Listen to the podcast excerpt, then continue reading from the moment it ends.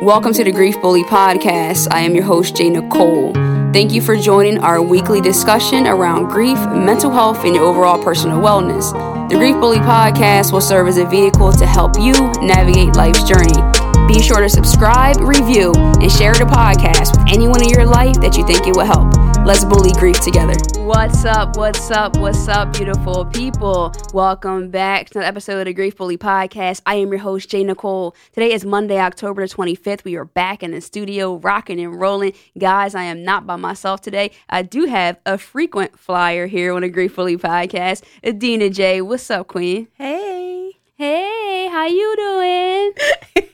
so we're gonna get right into this episode today. I brought her on the show because listen, we coexist in the same space.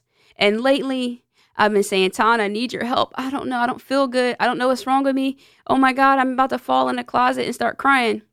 I have been having some onset of what I think is some kind of late stage life anxiety because I've never been like this before. I've never dealt with this. It's it's just this new thing. And it's kind of freaked me out. Mm-hmm. And so she has anxiety. I'm sorry. Can I say that? Am I like Just out tell my business. I know I'm outing you. I'm sorry. But she deals with anxiety and for a long time, and is this is this my karma? Probably, because I know what you're about to say. Go ahead and tell me what I'm about to Because for a long time, you did not understand. You could not wrap your brain around anxiety. Sure couldn't. And now, boom, anxiety. You wish that on me. No, I did not. You did. Cut No. the show. The show's over. I don't want to finish. I cannot be in the same studio as this individual. No, no, no. Okay, but all jokes aside in seriousness, and I wanted to talk about it because Right. you could be out there and feel like all of a sudden you feel crazy.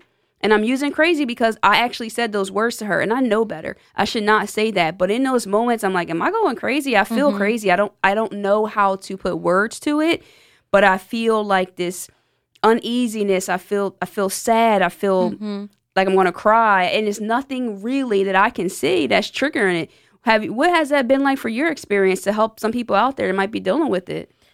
Well, I for for starters, it just it can manifest in different ways, you know, anxiety. So for me, there's been days where it's really paralyzing, you know, and I feel like I can't do this, I can't do that, and then you know, I ruminate a lot and you know, constant like thoughts in my in my mind. Sometimes I can't sleep. It keeps me up at night. So it can manifest differently. Some people get sweaty palms, like heavy breathing, you know. So it it really changes with within the individual. But that's a possibility that that could have not been a typical part of your experience, your journey, and then all of a sudden this just happened because mm-hmm. that's why I wouldn't have said anxiety because it's not something that I've rarely dealt with. So I'm often finding myself trying to distinguish between, sorry to say this out there, I'm giving you a warning, PMS, just being serious. I'm like, well, maybe I just feel like this because I'm PMSing. You and it's always of, say that. it is kind of because you know why though, and I know we joke about it, but I just feel like I shouldn't feel like this. But why? I don't allow myself that space all the time. And that's why I'm saying I wanted to bring this out here in front of my people and say, I go through these things in private Right. and I don't feel like I should be feeling super sad out of nowhere. Mm-hmm. But I'm realizing that trying to decide between is this PMS, is this my grief, is this this newfound anxiety? And what I'm realizing is take PMS out of it, but my grief can be a part of the reason why I have this anxiety yeah. or my anxiety can can maybe like trigger my Trigger feelings of my grief. grief and so I mm-hmm. think it can all go hand in hand. So I guess really what I wanted to have you come on here was to basically be a witness to myself and other people to assure us that these things can happen. There's no specific. I'm not saying that you clinically are just going to give a definitive answer because you haven't had conversations with a lot of these people Right. except for me. And so we can speak more to that, to my experience and what you see. Should I be as scared of it or should I just lean into it and let myself feel? Because this is the way out of control. I feel really out of control and I mm-hmm. don't like it because I like to be in control. in control. yeah, I know that. I, I've known you for a long time. Is that why you think I struggle with it so much because it makes me feel out of control? that a lot of people struggle with it because of that. Even if you're not a controlling person, that doesn't mean you know that. Well, I didn't say I'm a controlling person. oh, I didn't say that I either. said- I'm just saying oh, in general, okay. generally speaking, not you in particular, But I've been working on myself, guys. So honestly, I just like to make sure that the people in my life know what they should do. hmm Gotcha. Noted. So, um, I think that when these when this does onset, you should definitely use your coping skills. I personally like to use grounding a lot. It's What been very helpful for me. I don't I have to remind myself to do it. So sometimes when you're in, you know, like these those anxiety moments, it's hard to bring yourself out of it. So I try to use the grounding technique where I would like, you know, name a few things that I see, name something that I smell, name something that I can feel, you know, use all all of your senses to just ground yourself, literally, you know, put your feet on the ground. Put your hands on your, you know, your thighs if you're sitting down or so hands you on can your knees. Hands on your knees. I'm Oh. sorry. I'm sorry. I am. Listen, I am a loose cannon today, and we're we're we're mixing it up. I'm it up. feeling it. You're feeling it. I do like it feels it. good. Silly, you like it. silly, I know. I just feel like because you know what? Honestly, life is so hard. yeah, it it's is so difficult, and I think that's part of my issue too. Is that I want to be on all the time. Mm-hmm. I want to be at my A game. I want to be executing, firing on all cylinders. And the reality is, some days you just don't have, Mm-hmm. Have it. it, right? Yeah. And I've been getting better with it. I've been trying to add massages, weekly massages into my regimen, going to bed earlier, adding more frequent showers, midday showers, things like that. But I had to admit, and I want someone out there to know that it could be something different.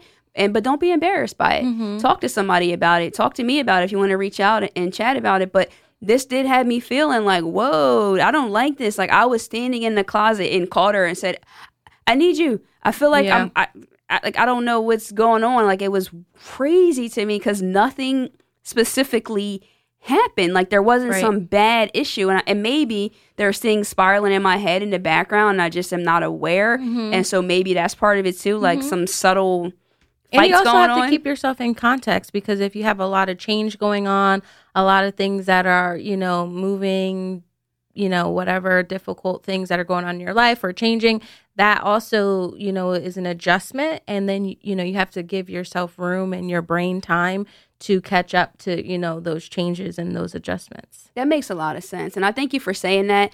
And I want you guys to say, hey, listen, if you feel off, you feel off. Take Mm-hmm. the break. Slow down. Call someone into, into the closet to help you.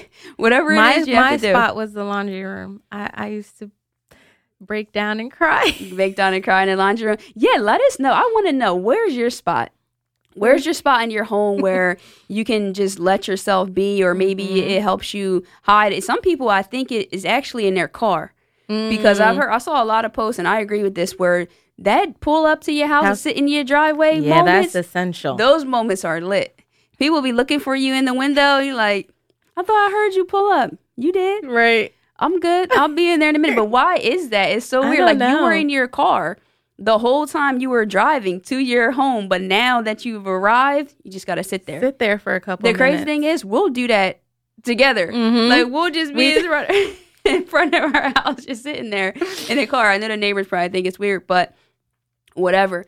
Either way, I wanted to verbally come on here quickly, jump into this because I think sometimes I, I will have the lengthier conversations, but what I'm learning lately is that I actually want you to digest. Mm-hmm. I don't want the episodes to be so lengthy and you're just kind of losing it and you've got to piece it together. Like, take a little bread for the week, a little meal, come back next week, get some more, and get some more. We've been mixing the heart sermons in there too, so they've been fire. I love well the heart sermon. coming from a different angle, giving you guys that little nugget to just be with you and to help you. We're going to keep fighting, keep pushing, keep showing up with you because ultimately, the whole reason why we created the Grief Bully podcast was so that we can bully this thing together.